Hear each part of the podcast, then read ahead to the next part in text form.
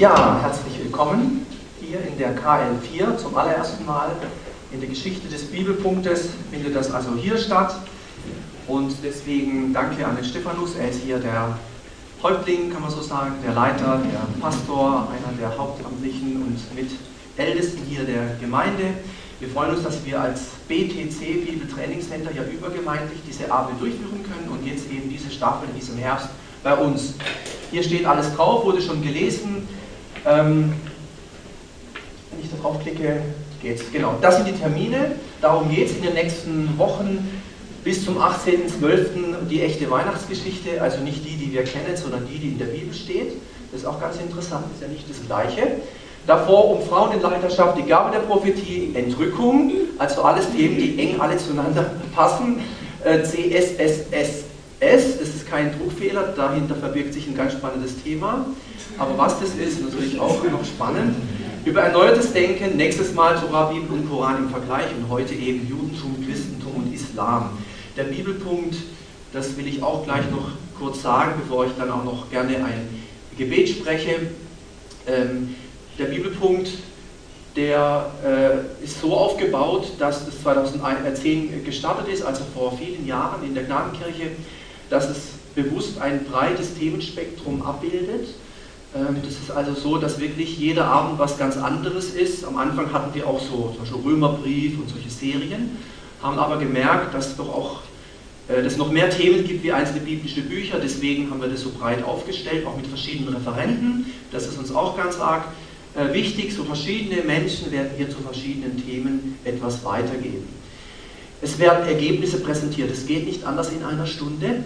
Sonst ist es unmöglich, über diese Themen äh, in knapp 50, 60 Minuten was zu sagen. Das ist auch unser Ziel, dass tatsächlich Punkt 8 dann auch hier Schluss ist. Hier ist ganz nah eine Uhr, also von daher dürfte das auch ähm, funktionieren. Man kann die Dinge nachhören, es wird alles aufgenommen. Von daher auch da die Möglichkeit, nochmal die Sachen nachzuhören. Wir haben nicht die Möglichkeit, zumindest in dieser Stunde, äh, auszutauschen, zu diskutieren, Fragen zu beantworten. Das würde den Rahmen einfach sprengen.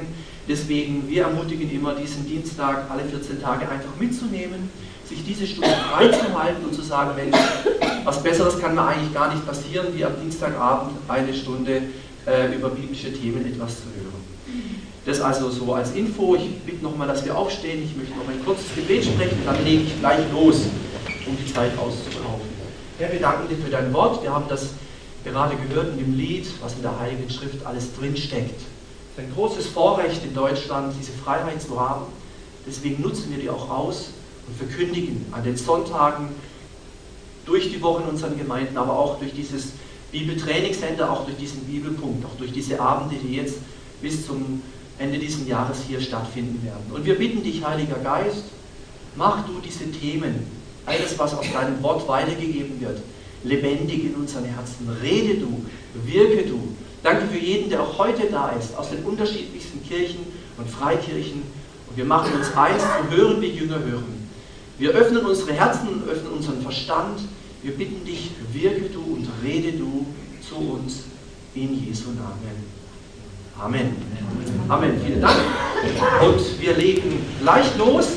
Ähm, wir haben hier zwei Beamer, das ist echt super, muss sich nicht irgendwie verdrehen. Ähm, ich möchte über vier Dinge versuchen, etwas zu sagen in dieser Zeit, die mir zur Verfügung steht. Einmal etwas Kurzes natürlich über die Geschichte dieser drei abrahamitischen Religionen. So nennt man die auch. Das Judentum, das Christentum, der Islam. Da möchte ich etwas der Beziehung zueinander sagen. Dann das Zweite, ich möchte einige interessante Verbindungen zeigen, die man möglicherweise gar nicht so kennt oder kannte bisher. Möchte etwas sagen, was das Judentum vor allem über Jesus sagt und was der Islam über Jesus sagt. Aber was das Christentum über Jesus sagt, das lasse ich jetzt weg. Also das hoffe ich mal, dass es uns bewusst ist und bekannt. Das spare ich mir jetzt einfach. Ich denke, für uns ist als Christen völlig selbstverständlich, das ist Grundlage unseres Glaubens, wer Jesus ist. Aber es macht vielleicht mal Sinn zu hören, was die anderen beiden sogenannten abrahamitischen Religionen, die vor uns, das Judentum, und nach uns, der Islam eben, von der Geschichte her, über Jesus sagen. Das wird auch vieles deutlich machen an, wie soll ich sagen, segensreichen, aber auch an Fluchreichem in diesem sogenannten interreligiösen Dialog und wo auch an seine Grenzen stößt. Also das sind die Themen, um die es heute Abend geht. Ähm, mehr habe ich jetzt nicht zu bieten und deswegen, ich lege gleich los mit der Geschichte der Beziehung zueinander. Also, ich denke, es ist selbstverständlich und sicherlich nicht unbekannt, dass das Judentum äh, quasi die Voraussetzung bildet dafür, dass es uns Christen überhaupt gibt. Das Judentum ist quasi die Wurzel der Gemeinde Jesu, der Christenheit. Das ist etwas, was ganz wichtig ist. Das Heil kommt aus den Juden, heißt es mal sogar in der Bibel. Jesus war Jude. Ähm, und wenn wir das Neue Testament lesen, die ganzen Autoren, äh, das waren Juden. Ja, wenn wir die zwölf Apostel sehen, mit denen Jesus rumgelaufen ist, das waren Juden.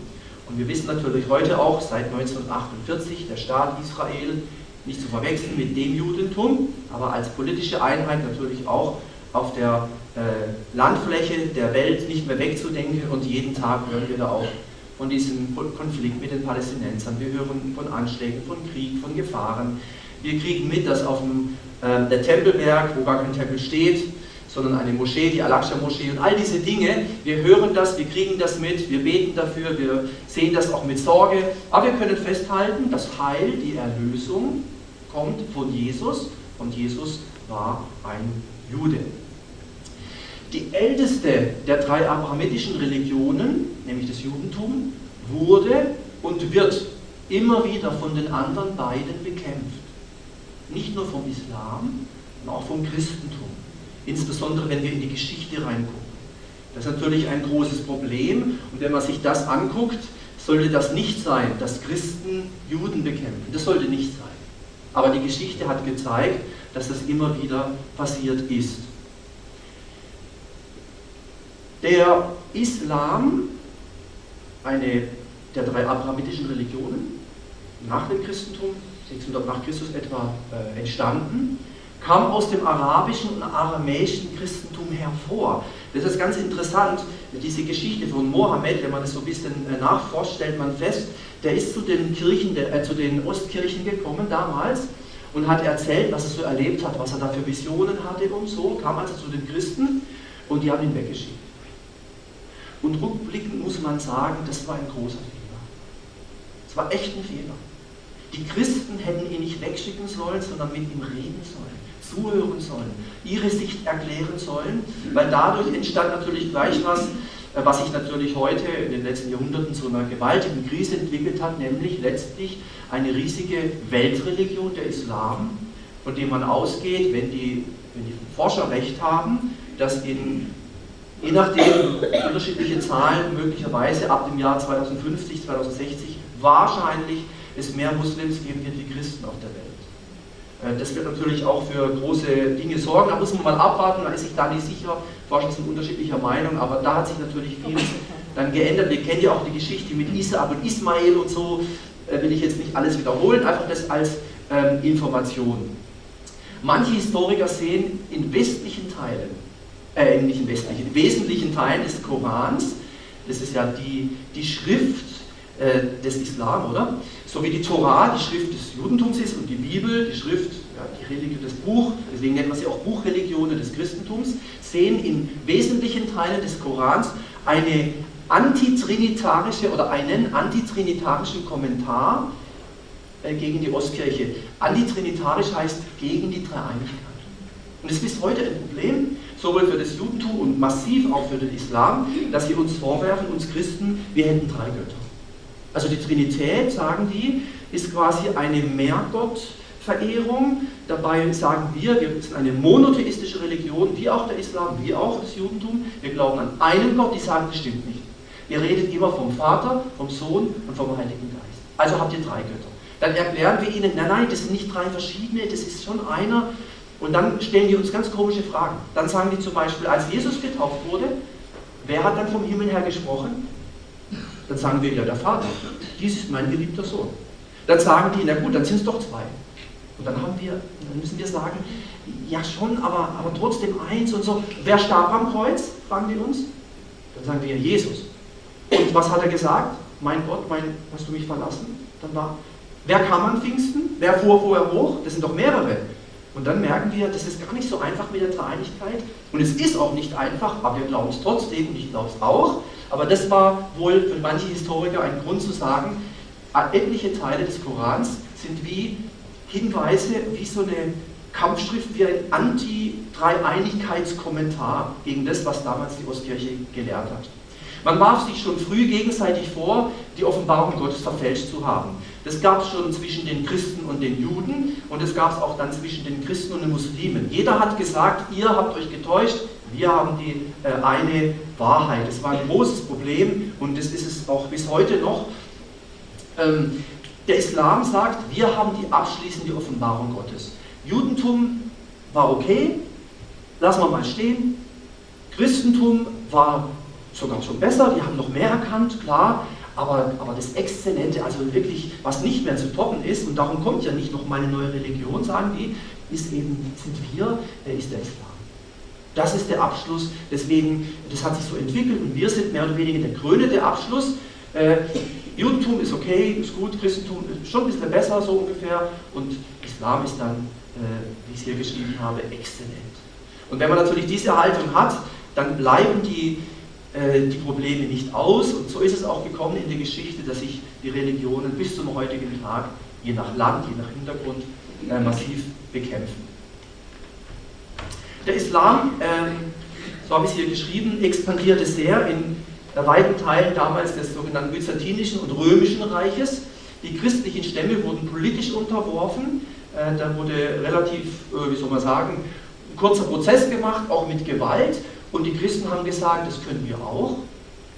Und das wissen wir ja auch, manches zumindest, Mittelalter. Ähm, man, wollte, man wollte das in Anführungsstrichen ausgleichen, hat gnadenlos Zwangschristianisierungen durchgeführt. Das ist was ganz Grausames. Ja, man ist da auf irgendwelche Felder gegangen, hat Leute, da ist da richtig ausgeschwärmt, durch die ganzen europäischen Gegenden ist dahin und, und, und irgendwelche Stämme und Felder und so. Äh, äh, sag, Jesus ist der Herr. Also, der ist nicht, ich kenne Jesus nicht. Sag sofort, sonst bist du umgebracht. Was? Ich sag sofort. Ah, Jesus ist der Herr, alles klar. Taufen, Zwangstaufen, nur Zwangstaufen. Das wollten, die wussten gar nicht, wer Gott ist, wer Jesus ist, wurden zwangsgetauft, Zwangschristianisierung. Das ist richtig heftig ähm, ohne das jetzt äh, äh, verniedlichen zu wollen, dass diese Dinge sind zum Glück in weiten Teilen der Welt äh, vom Christentum her nicht mehr da. Ähm, das, der Glaube ist eine freiwillige und sollte auch eine freiwillige Sache bleiben. Gott zwingt niemanden. Jesus hat niemanden gezwungen. Aber damals so ein bisschen auch als Gegenstand, das können wir auch hier mal mit Druck und so und dann wird es richtig schwierig. Seit dem 19. Jahrhundert unterwarf sich das christliche Europa ähm, oder unterwarf er sich das christliche Europa viele islamische Länder als Kolonien. Äh, der wurde auch nicht gefragt. Das gab es dann von beiden Seiten her. Ähm, und dann wurden das auch heute so, teilweise wenn wir an Nordafrika denken, da werden ganze Regionen einfach ein, das nennt man dann Einnahme. Äh, das ist ein heiliger Krieg äh, für den Islam. Städte, Regionen, Länder und ähnliches gab es eben auch im Christentum. Das sind alles so eher so dunkle Kapitel auch dieser ganzen Religionen. Gewalt wurde mit Glaube begründet. David hat auch Leute umgebracht. Jesus hat auch gesagt, ich bin gekommen, nicht den Frieden zu bringen, sondern das Schwert. Man kann das ja alles begründen. Ja, bis zum heutigen Tag, wir kennen das vor einigen Jahren, äh, Stichwort Irakkrieg und andere Dinge, oder in Deutschland, was stand auf der Koppel? Hier, vom, vom Gürtel. Was stand drauf? Weiß ich nicht. Gott, äh, Gott mit uns. Ja, Gott mit uns. Da ging man in den Krieg und dachte so, das wäre jetzt so, wir richten da irgendwelche, deswegen auch äh, Reich, ich sprach vom Reich, oder der Führer, das Reich und so, hatte viele religiöse ähm, Annäherungen auch an, an biblische Begriffe. Also, Gewalt wurde mit Glaube begründet. Ein Miteinander von Christen und Muslime war unmöglich dann. Äh, so besannen sich große Teile des Islam auf eigene traditionelle Werte. So, das ging immer mehr auseinander und es ist bis heute so. Der jetzige Papst versucht da einen Gegenpol zu setzen. Er weiß, viele Kriege sind Religionskriege, also müssen wir die Religionen zusammenkriegen. Das ist aber schwierig, da sage ich noch was dazu. Also, äh, Franziskus, heißt er ja, der Brückenbauer, der Menschenfreund und so, der so gut ankommt, äh, versucht erstmal die Kirche zusammenzubringen. Entschuldigt sich bei den Pfingstgemeinden, das war Sensation gewesen, gab es nie. Äh, sagt, es gibt auch noch andere Christen, nicht nur in der katholischen Kirche, war auch sensationell Äh, man fragt sich nur, was steckt dahinter. Was ist denn das für eine Bemühung mit Friede und so? Wir werden am Schluss des Abends sehen, es gibt überhaupt keinen Frieden, weder mit Kirchen noch Religionen, außer in Jesus. In Jesus gibt es wirklich Friede. Warum? Weil er ist der Friedenfürst. Alles andere, politisch, kirchlich, wird nicht funktionieren, es muss geistlich geschehen. Durch die Säkularisierung des christlichen Abendlandes, ich habe übrigens viele, viel Text da drauf, äh, einfach, dass man das mal mitliest, dann bleibt es doppelt so oft hängen, deswegen. Ja. Ähm, normalerweise soll man ja auch so PowerPoint wenig Text haben, aber ich mache das bewusst, weil dann, ähm, wenn ich sage und lese und wir hören, dann ist es leichter, das sich zu merken. Also durch diese Säkularisierung dieses christlichen Abendlandes und der damit einhergehenden moralischen Verwahrlosung bis heute so, wurde die Abneigung über dem Christentum immer größer. Das war vor wenigen Jahren, als diese 2015, wir wissen noch, Flüchtlingsthematik ist ja immer noch immer ein Thema, ähm, habe ich selber erlebt in Villingen, wie ähm, muslimische Flüchtlinge gesagt haben, jetzt verstehen wir endlich, warum Europa muslimisch werden muss. Sag ich, wieso? Dann haben die gesagt, schau mal die Fasten an. Wir sind schockiert, dass Christentum sowas macht. Die Besoffenen, die, wie laufen die, was sind die alle? Verrückt. Verwahrlosung. Die sagen, wie sind die denn drauf? Wie laufen die rum? Was machen die? Ist ja ab, die sind ja alle total. Und dann denken die, die Christen wären so. Also ist es gut, dass der Islam kommt, so, so machen deren ihre Sprüche. Also ganz spannend die Geschichte, was da so manchmal äh, zwischen den Zeilen gesagt wird. Und natürlich bis heute, jede Seite behauptet natürlich, dass die andere falsch liegt. Das ist natürlich äh, im Wesen der Sache begründet. Und wir werden nachher eben ein bisschen sehen, wenn es um Jesus geht. Was, also was wir sagen über Jesus, das setze ich voraus. Aber was das über Jesus sagt, ist interessant. Und was der Islam über Jesus sagt, ist auch interessant. Also das einfach mal so als kurzer Hinweis über diese, nur ein paar Gedanken zu dieser Geschichte dieser drei Religionen zueinander. Dann, es gibt Dinge, die sehr interessant sind und die auch durchaus Gesprächsmöglichkeiten eröffnen im Gespräch mit solchen Andersgläubigen in der Schule, Studium, Ausbildungsplatz, in der Nachbarschaft oder in unseren Kirchen. Wenn Menschen kommen auch aus diesen ähm, Religionen des Judentum ähm, oder eben Islam. Also einmal die Rolle des Menschen, da ist vieles ähnlich. Sie glauben auch an einen Gott, prinzipiell, selbstverständlich. Ähm, über die Rolle von Jesus Christus werde ich dann gleich eben noch was sagen. Das scheint mir auch äußerst wichtig zu sein. Dann sagen alle, unser Glaube basiert nicht auf Erfahrungen. Unser Glaube äh, basiert auch nicht auf irgendwelchen Visionen, Träumen oder Ähnlichem. Unser Glaube basiert ganz stark auf der Schrift. Der Schrift, die Schrift. Buchreligionen nennt man auch diese drei. Judentum, Christentum, Islam, Buchreligionen. Und eigentlich, ähm, ganz ehrlich, wird wahrscheinlich kaum jemand, der sich als, als äh, zum Islam bekennt, die Torah bzw. die Bibel besonders gut kennen. Aber umgekehrt auch. Wir Christen, gut, Torah, Mose und so, zumindest haben wir es in unserer Bibel drin, aber Koran, man nicht, manchmal hat man nicht mal die Bibel ganz gelesen was aber dann andere Bücher lesen. Aber eigentlich wäre es schon verantwortungsvoll, wenn man ein bisschen mal reinguckt. Ähm, wir reden dann über Dinge, die wir gar nicht wissen. Ja, das ist natürlich auch mutig. Von daher, wir können sicher sagen, der Glaube dieser drei Religionen grundsätzlich basiert auf der Schrift. Koran, eben Torah, Judentum und der Bibel, Alte und Neue Testament. Bei uns gibt es da noch ein bisschen ja, Apokryphen oder so. Die katholische Kirche ist da offener. Freikirchen und auch ähm, evangelische Kirche wird eher, wie Luther sagen, die Apokryphen, also die Zeit zwischen den Testamenten. So. Sind gut zu lesen, aber nicht dem Wort Gottes gleichzusetzen. So hat Luther gesagt. Finde ich eine gute Einstellung. Also, aber grundsätzlich gilt, die Bibel ist auch für uns als Christen, wie auch für Juden, wie auch für Muslime, äh, ein ganz wichtiger ähm, Grundstein, eine Grundlage für ihren Glauben. Und dann, alle glauben an das Ende der Welt, dass es also nicht ewig so weitergeht. Irgendwann ist Schluss. Gott sagt irgendwann das Maß. Ja? Wie sich das dann abspielt, das wären ganz andere ähm, Themen. Ist nicht gleich natürlich. Es gibt ein Gericht. Menschen kommt ein Gericht. Da wird geguckt. Ja? Was hast du gemacht? Äh, für uns Christen ist es toll, dass wir können gerne ins Gericht gehen, weil wir haben einen guten Anwalt. War ich vorher auch ein Staatsanwalt hier irgendwo? Ihr habt doch eine Gemeinde, oder? Ist er noch da? Wann habe ich ihn gesehen, oder? Ja, ja, wann war er da? Wann war er da? Genau, und wir haben natürlich einen top das ist Jesus halt, und der Geist Gottes und so. Also von daher keine Angst vor Gericht, was das betrifft. Ähm, in anderen Religionen, Judentum und auch äh, Islam, sieht es anders aus.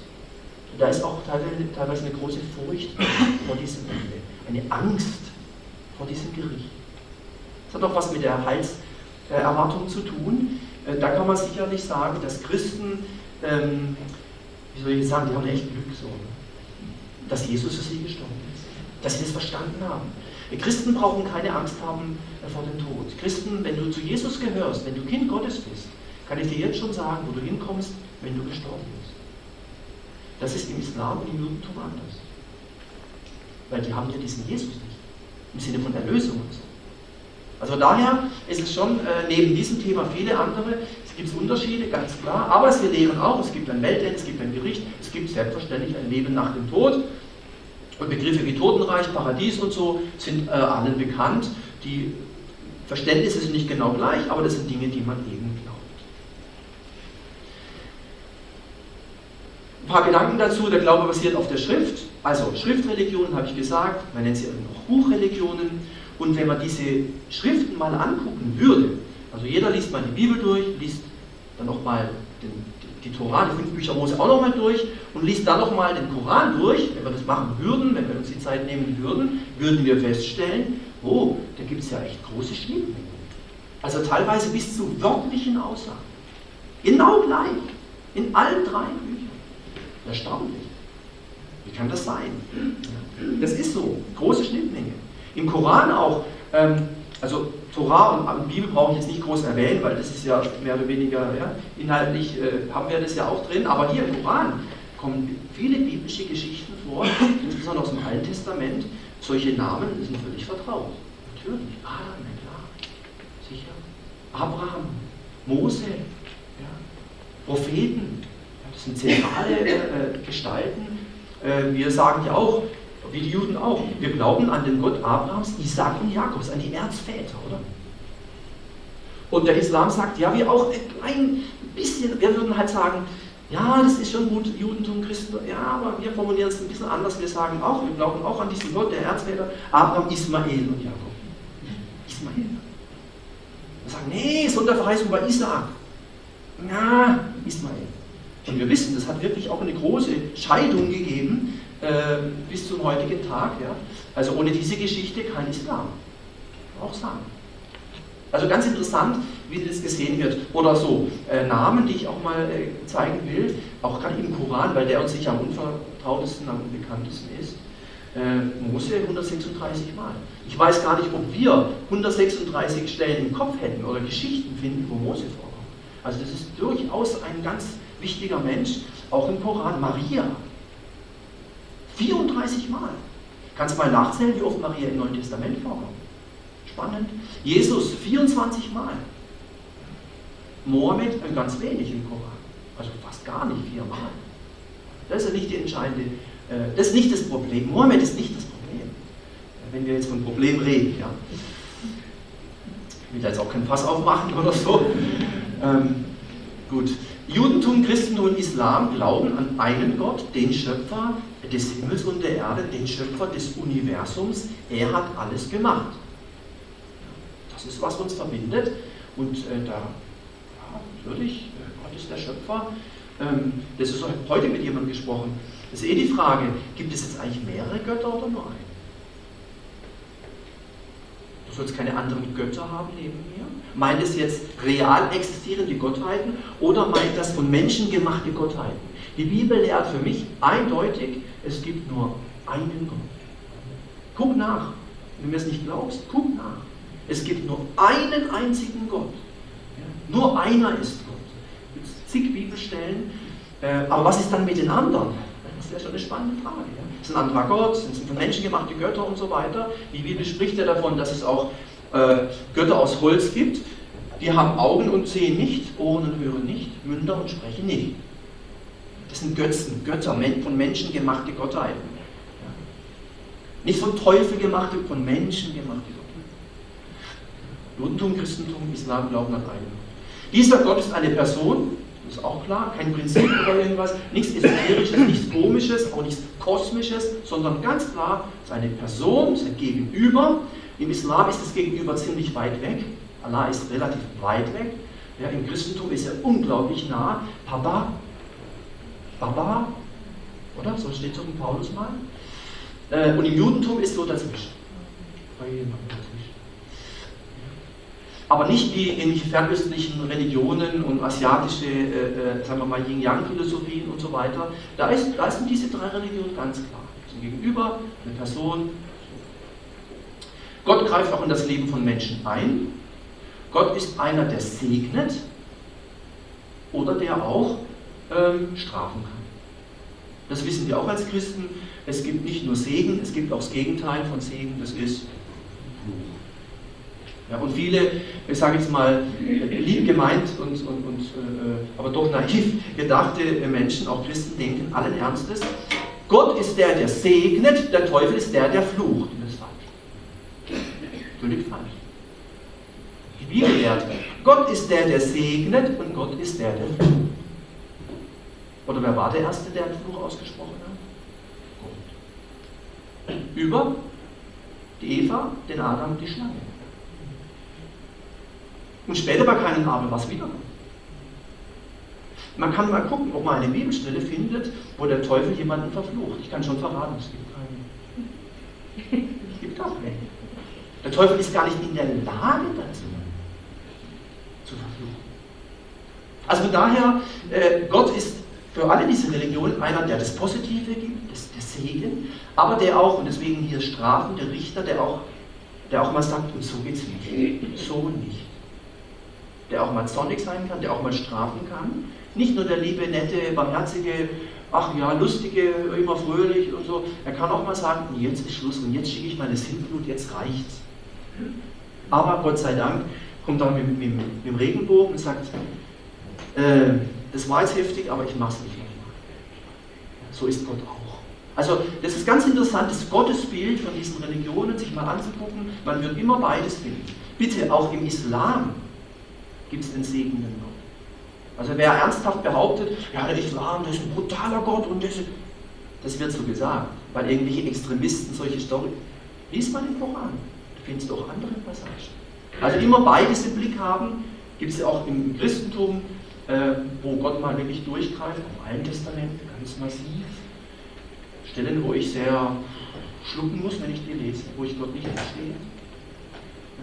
Aber natürlich muss man auch sagen, im Neuen Testament finden wir da nicht mehr ganz so viel, insbesondere bei Jesus. Jesus hat die Leute nicht verflucht, hat die Leute nicht krank gemacht, hat die Leute nicht umgebracht. Im Gegenteil, er hat Leuten geholfen, sie aufgebaut, zurechtgebracht, korrigiert, ermutigt, geheilt und so weiter. Gott ist laut Koran und laut der Bibel der Ewige, der Einzige, der Allmächtige, der Allwissende, der Allgegenwärtige und der Barmherzige. Also das ist auch ähm, hier vom Koran her, gibt es genügend Stellen, die suchen, oder? Ähm, ich zeige nachher mal ein paar, ich habe jetzt keinen Koran mitgebracht, das ist auch nicht das Buch, das ich jetzt oft lese, muss ich auch nicht.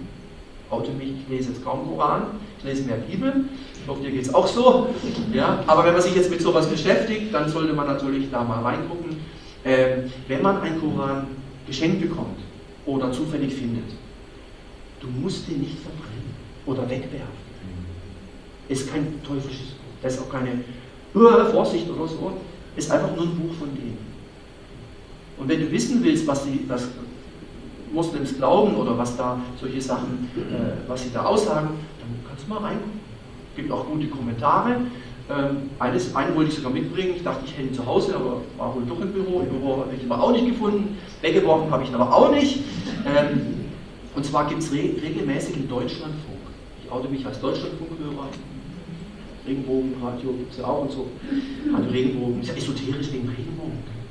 Nee, nee, nichts Schlimmes. Aber ich höre eben Deutschlandfunk und da gibt es regelmäßig einmal in der Woche eine Sendung über, über Judentum auch.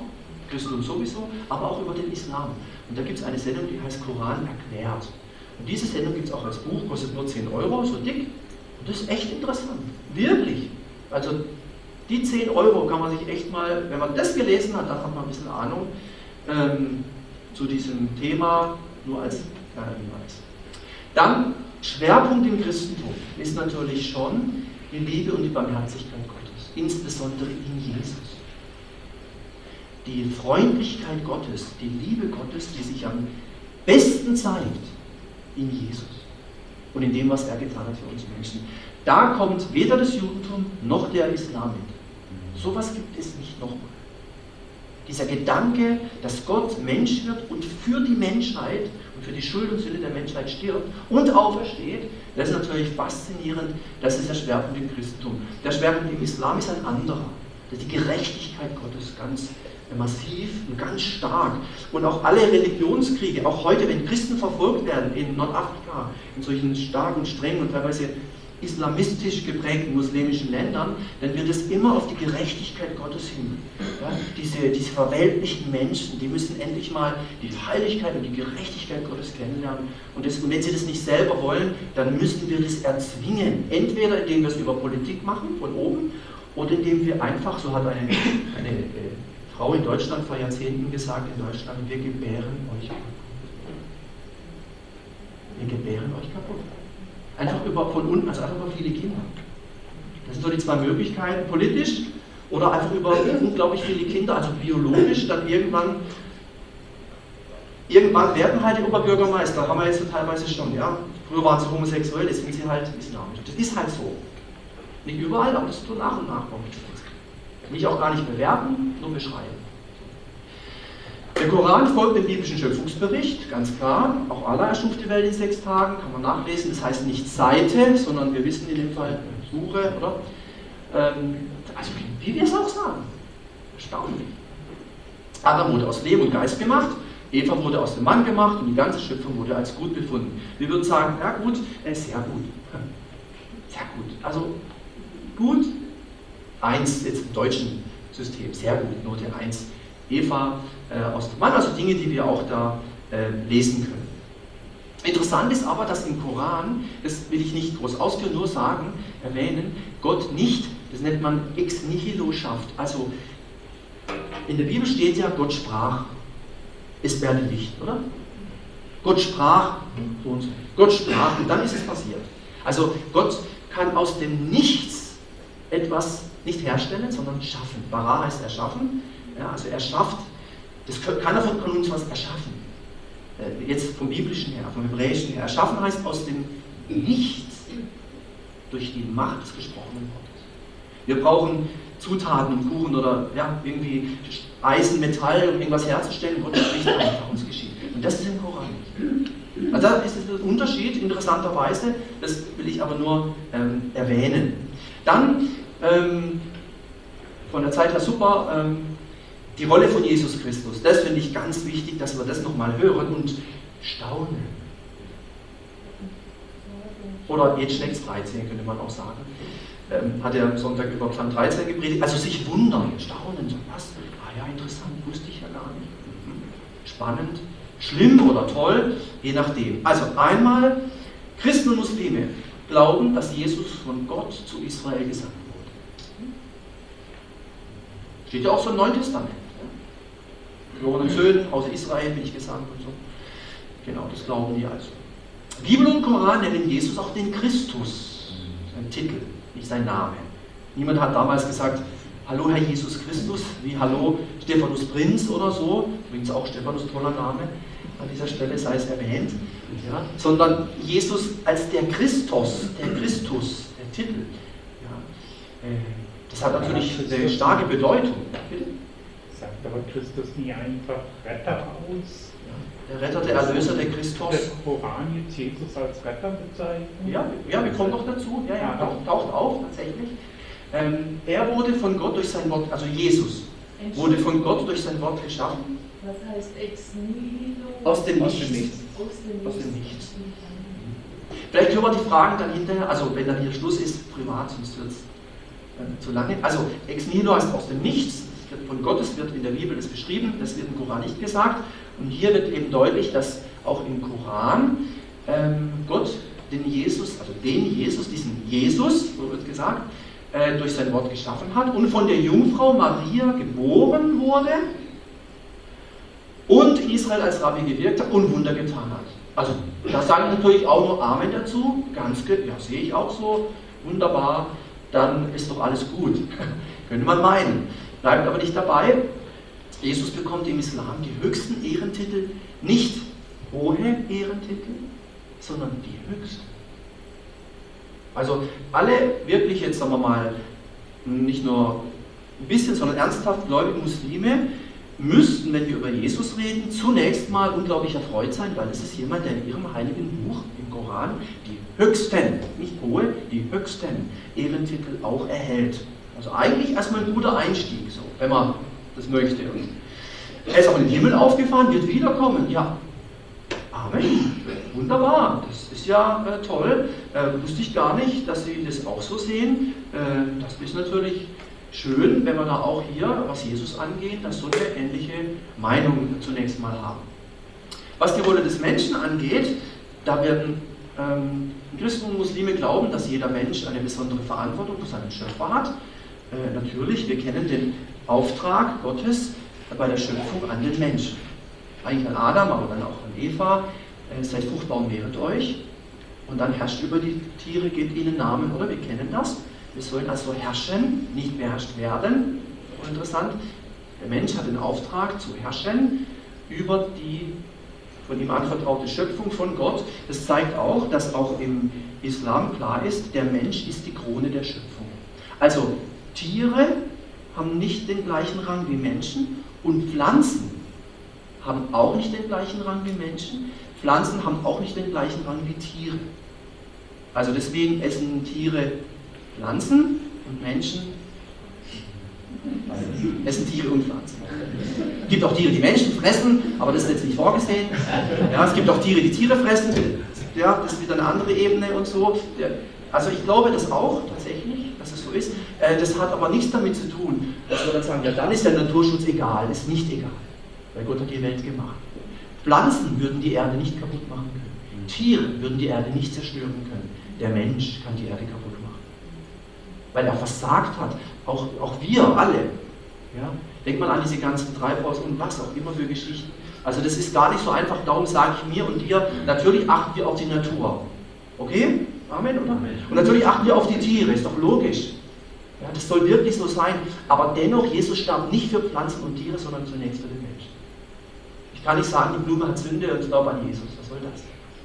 Ja, und wenn du den Tieren predigst, darfst du gerne machen, deiner Katze, deinem Fisch. Der Fisch wird eh nicht viel sagen.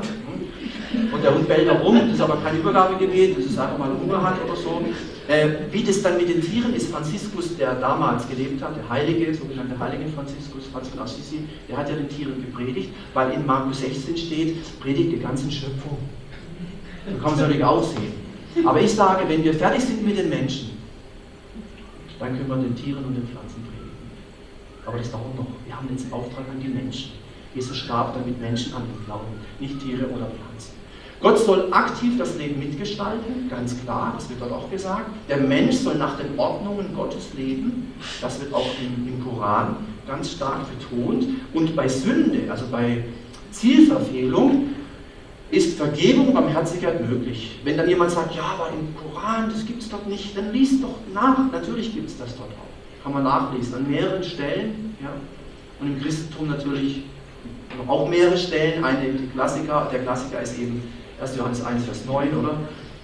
Wenn wir unsere Sünden bekennen, wir Menschen, nicht wir pflanzenlose Tiere, wenn wir unsere Sünden bekennen, ist er treu und gerecht und vergibt und reinigt von aller Ungerechtigkeit. Das gilt, das gilt nicht nur, damit wir zum Glauben kommen, das gilt, gilt auch als Christen.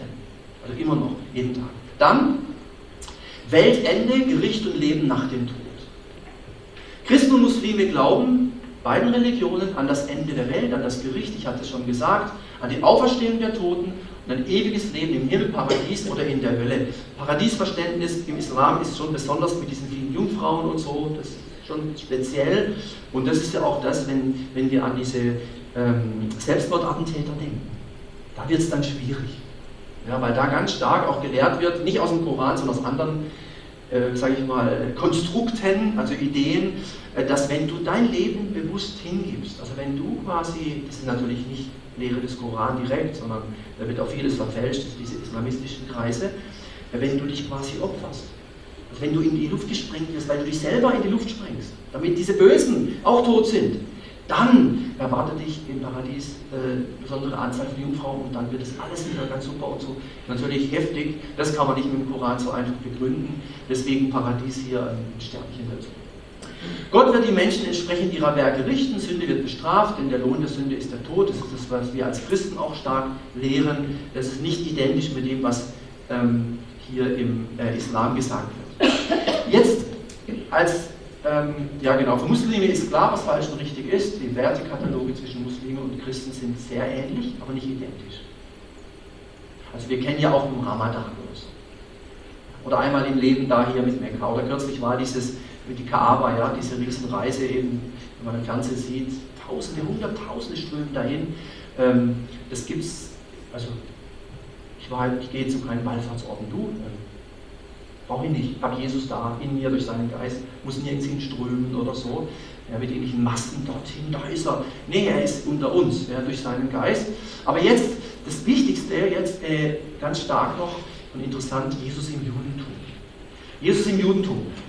Das Judentum deutet Jesus von Nazareth nicht als Sohn Gottes, das ist ja, denke ich, bekannt. Ähm, hoffe ich zumindest, dass es bekannt ist. Wenn nicht, wissen wir es spätestens ab jetzt. Das Judentum deutet Jesus von Nazareth nicht als den Sohn Gottes. Es sieht in ihm nicht den Messias, da die Verheißungen der biblischen Propheten, die mit dem Messias verknüpft waren, nicht erfüllte. Also ich rede jetzt nicht von allen Juden, ich rede schon gar nicht von den messianischen Juden, sondern ich rede vom Gros des Judentums. Judentum. Ähm, das hätte ganz anders ablaufen müssen, politisch, juristisch, gesellschaftlich. Und dann kommt da einer in der Krippe. Also bitte, da hätten wir uns was anderes vorgestellt. Äh, und stirbt auch noch am Kreuz, also liebe Zeit. Äh, das war ja der schlechtest denkbare Tod. Also das hat gewiss nichts mit Messias zu tun. Ähm, einfach das nochmal als ähm, kleiner Hinweis. Der Messias hätte das Volk von der römischen Unterdrückung befreien und das frühe Königreich wiederherstellen müssen. Für Juden war es ein Skandal, dass Jesus stellvertretend die Sünden vergab und die Gebote der Torah neu interpretierte. Wir kennen ja diese Passagen. Zu den Alten wurde gesagt, ich aber sage euch, Klassiker, Mose hat geboten, diese zu steinigen. Was sagst du? Und Mose hat es ja von Gott gehabt. Gott gegen Jesus ist ja auch verrückt. Ja. Und er setzt sich durch. Jesus setzt sich durch. Ja, wer ohne Steine, ohne Sünde ist, dann wir fallen den Stein. Keiner wird Erde werfen können. Erde können, macht es auch nicht. Also hat wirklich Dinge, muss man wirklich sagen, äh, so habe ich es auch formuliert, nicht alles, vieles nur interpretiert. Er sagt hier auch, ich bin nicht gekommen, das Gesetz äh, aufzulösen. Also kein Jota wird da, kein Häkchen wird er auflösen, ist nicht. Äh, ich bin gekommen, es zu erfüllen. Und wenn er es natürlich erfüllt hat, dann ist es erfüllt. Es ist erfüllt. Da kann man nicht noch mal was dazu. Es ist in Jesus ist das Gesetz erfüllt. Für Juden unvorstellbar war auch, dass Gott Mensch werden könne. Auch die Vorstellung der Dreieinigkeit ist für, also für orthodoxe Juden völlig indiskutabel. Ähm, die sagen ganz einfach, Gott kann gar keinen Sohn haben, weil er keine Frau hat. So einfach ist das. Ah ja, das ist ja völlig klar, weil man ganz stark die biologische fleischliche Linie sieht im Judentum. Hebräische Mutter, so Vater, zack, dann bist du Beschneidung und so. Und wir wissen, im Neuen Testament werden ja andere Dinge dann auch von Paulus äh, gesagt. Der ab 2000 nach Christus entstandene babylonische Talmud, also ist ein, den habe ich zu Hause, so ein dickes Teil, das sind so Kommentare zum Alten Testament, insbesondere eben zu den fünf Büchern Mose, und dort steht, dass Jesus nur, oder so habe ich es formuliert, nennt Jesus nur jenen Mann, jenen Mann. Vermied also seinen Namen, beschreibt ihn als falschen Propheten, das ist eine äh, starke Geschichte, als Verführer Israels, der Zauberei trieb und fünf Jünger hatte. Das Judentum sagt das. Nicht der Islam, Judentum. Von, der, von dem wir herkommen. Jesus war Jude. Also das, da merkt man mal, wie schlimm es auch für Jesus war. Immer diese Diskussion mit den frömmsten, der frommen Schriftgelehrten, mit denen hatte er die größten Probleme.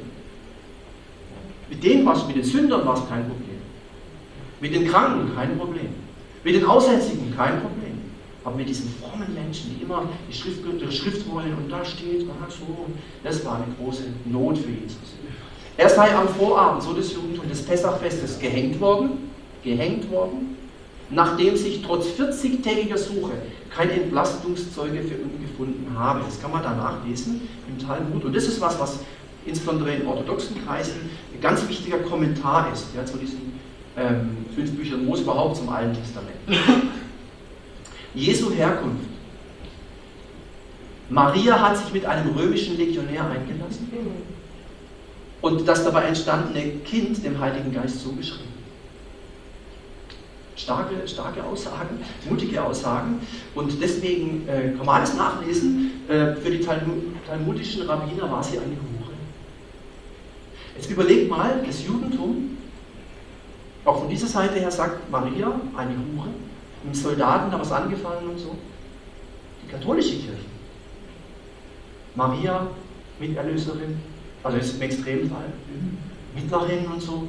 Also das ist übrigens, und das ist ganz wichtig, einfach so Bibelpunkt, da lernen wir ja was. Ganz wichtig, jetzt verstehen wir auch, warum in der Geschichte, der Kirchengeschichte, die römisch-katholische Kirche so ein Problem hatte, nicht mehr ganz so stark hat, aber hatte mit dem Judentum. Weil sie sagen, was redet ihr denn da über Maria?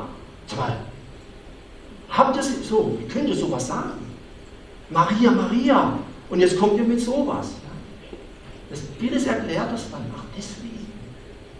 Und dann tun wir gleich Maria richtig einbauen in unser Glaubensstil.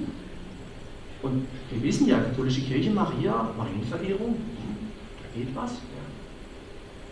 Gut, dann Jesus im Islam. Wie sieht denn der Islam Jesus? Ist auch interessant. Judentum war das eine. Wie ist es denn im Islam? Was sagt der Islam über Jesus? Also Jesus wird im Koran in 15 Suren erwähnt, von den 144. Am meisten, das heißt an 16 von 33 Stellen, wird Jesus im Koran der Sohn Marias genannt. Und mit dieser Bezeichnung soll die irdische Herkunft von der Mutter Maria betont werden. Seine Gottheit wird abgelehnt. Das heißt, wir haben im Judentum die Situation und im Islam, dass man die Gottheit Jesu. Und im Judentum noch mehr weil ja Gott gar keinen Sohn haben kann, also keine Frau, diese Sachen, also es ist natürlich, wir denken ganz natürlich. Ja. Ähm, hier wird gesagt, also Jesus ist der einzige Mensch, dessen Sohnschaft im Namen nicht über den Vater, sondern über die Mutter hergeleitet wird. Also ähm, Marias Sohn. Nicht Josefs Sohn, schon gar nicht Gottes Sohn, Gott geht gar nicht. Marias Sohn. Damals war das ja unüblich in der Geschichte, dass man von, von den Müttern herkam, hat immer den Vater genannt. Ja, ähm, Sohn des, Sohn des, da kam immer der Vater. Und hier sagt, nee, das ist der Einzige, wir müssen seine Sohnschaft äh, hier nicht über den Vater, das war nicht so klar. Äh, Gott ist es nicht, abgelehnt, aber äh, Vater Josef auch, also wir sagen mal von der Mutter her. Und dann am zweithäufigsten wird Jesus Christus Jesus genannt, Messias, Gesalbter, ein Titel, den wir ja auch im Christentum kennen. Ähm, Jesus Christus, äh, das auch nochmal zu dem, der Gesalbte, der äh, also Hinweis auf, eigentlich ein klarer Hinweis auf den Messias, ja, Yeshua HaMashiach. Jesus wird auch als Prophet bezeichnet und in die Reihe der koranischen Propheten gestellt. Ganz hoher Prophet, guter Prophet. Ja, sie erweitern den biblischen Sprachgebrauch und zählen auch die Erzväter, die Könige, weitere biblische Gestalten zu den Propheten. Also Hiob war ein Prophet, Zacharias war ein Prophet, wir kennen die Geschichte Zacharias ja, und Elisabeth, oder? Die auch so eine ganz tolle, beeindruckende Geschichte. Und die sagen eben, auch Hiob war ein Prophet und Zacharias war auch ein Prophet und Jesus war auch ein Prophet. Ja, ganz hoher Titel, äh, Jesus im Islam. Hier mal ein, ein Zitat aus einer Suche. Da heißt es, ihnen, also den Propheten, ließen wir Jesus, den Sohn Marias, folgen, um zu bestätigen, was schon vor ihm von der Torah vorlag. Wir gaben ihm das Evangelium. In ihm, also in Jesus, sind Führung und Licht. Jesus sagt, ich bin das Licht der Welt. Um zu bestätigen, was schon vor ihm von der Torah, also das sagen diese Leute, vorlag, als Führung und Mahnung für die Gottesfürchtigen. Die Leute des Evangeliums, damit sind die Christen gemeint. Das sind die Leute des Evangeliums. Die Leute des Evangeliums sollen nach dem entscheiden, was Gott in ihm herabgesandt hat. Die nicht nach dem entscheiden, was Gott herabgesandt hat, das sind die Frevler. So wird es hier in der Suche ähm, beschrieben. Ich bringe auch gleich nochmal ein anderes Beispiel ähm, was es auch sehr deutlich machen wird. Jesus hat zwar wie Adam keinen menschlichen Vater, das war schon klar, er ist durch Gottes Wort und Geist in Maria geschaffen worden, aber in islamischer Sicht ist er nicht Gott oder Sohn Gottes und gehört deswegen auch nicht als zweite Person zur Dreifaltigkeit. Mit anderen Worten, wenn jemand aufrichtiger Moslem ist und sich mit dem Koran und mit diesen Dingen beschäftigt, wird er uns sagen, wer Jesus genau ist und war, kann keiner wissen. Und wir, wir können dann, also ich hätte dann die Freiheit zu sagen, ich weiß es. Ich, ich, ich, ich habe jetzt einmal die Frechheit zu behaupten, ich glaube, ich kann dir da weiterhelfen, wer Jesus war.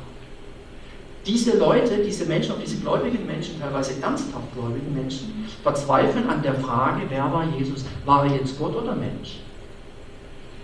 Die einen sagen nur das oder nur das und die, die Christen, das ist verrückt am Christentum, das meine ich jetzt aber positiv, die sagen, Jesus war beide. Beides. Gott und Mensch. Nicht entweder oder, sowohl als auch. Das ist übrigens ganz oft gelöst. Nicht entweder, sowohl als auch. Jesus war ganz Gott und war ganz Mensch. Hat auch die ersten Christen, die früheren Kirchenväter, haben das dann auch richtig gerungen und dann hat man so gesagt, ja, ganz Gott und ganz Mensch. So glaubt an Gott und seinen Gesandten. Das, ist, das muss man denn, schau, das machen wir Christen. Genau. Wir glauben an Jesus. So glaubt an Gott und an seinen Gesandten, sagt nicht drei. Ja, Mensch, ich sage ja auch nicht drei, ich sage halt drei in eins, eins in drei. Ja, das ist halt schwierig, ja, das ist echt schwierig. Ähm, hört auf, ja, das ist besser für euch. Ja, das sagen sie also zu uns. Hört auf zu sagen drei. Wir sagen ja nicht drei, wir sagen auch keiner, aber halt drei, nicht drei. Das ist besser für euch. Gott ist ein einziger Gott, gepriesen sei er, dass er ein Kind, dass er ein Kind hätte. Das ist so, so ein lächerlicher Satz. Da ist gemeint, Gott glaubt dass der ein Kind, das geht doch gar nicht, dass ein Kind hätte. Was soll das denn? Suche 4, Vers 171, eine ziemlich lange äh, Texte da. Gemeinsam ist die Bibel und dem Koran, dass Gott der jungfräulichen Maria durch den Engel einen Sohn ankündigt. Das wird stehen gelassen. Im Koran sind Berichte über die Kindheit stark von den apokryphen Schriften geprägt und auch von außerbiblischen Schriften.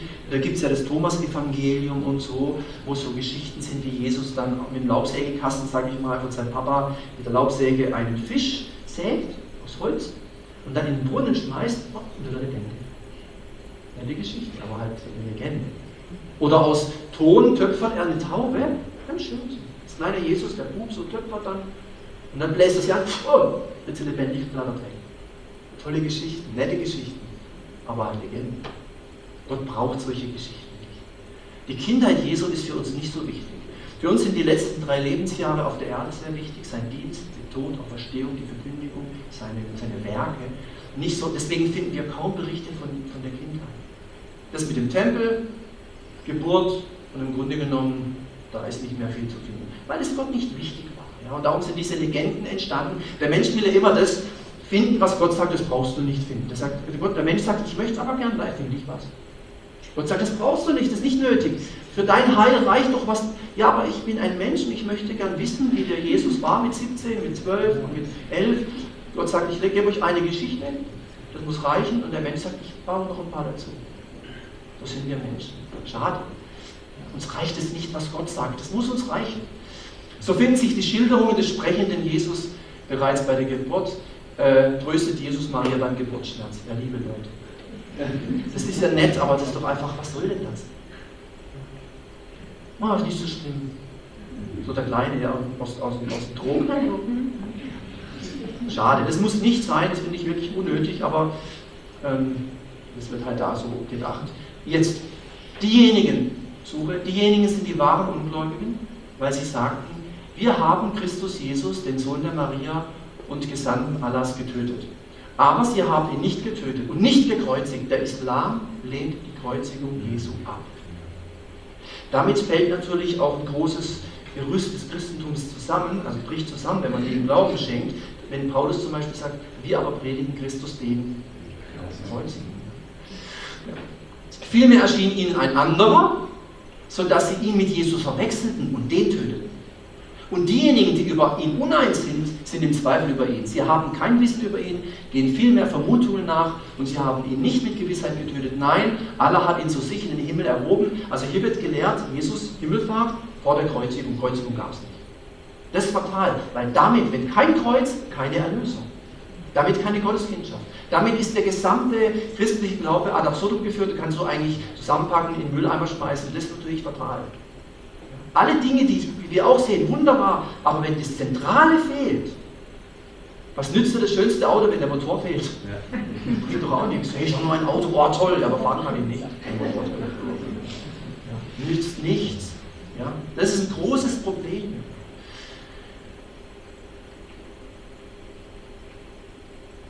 Und schon am Ende.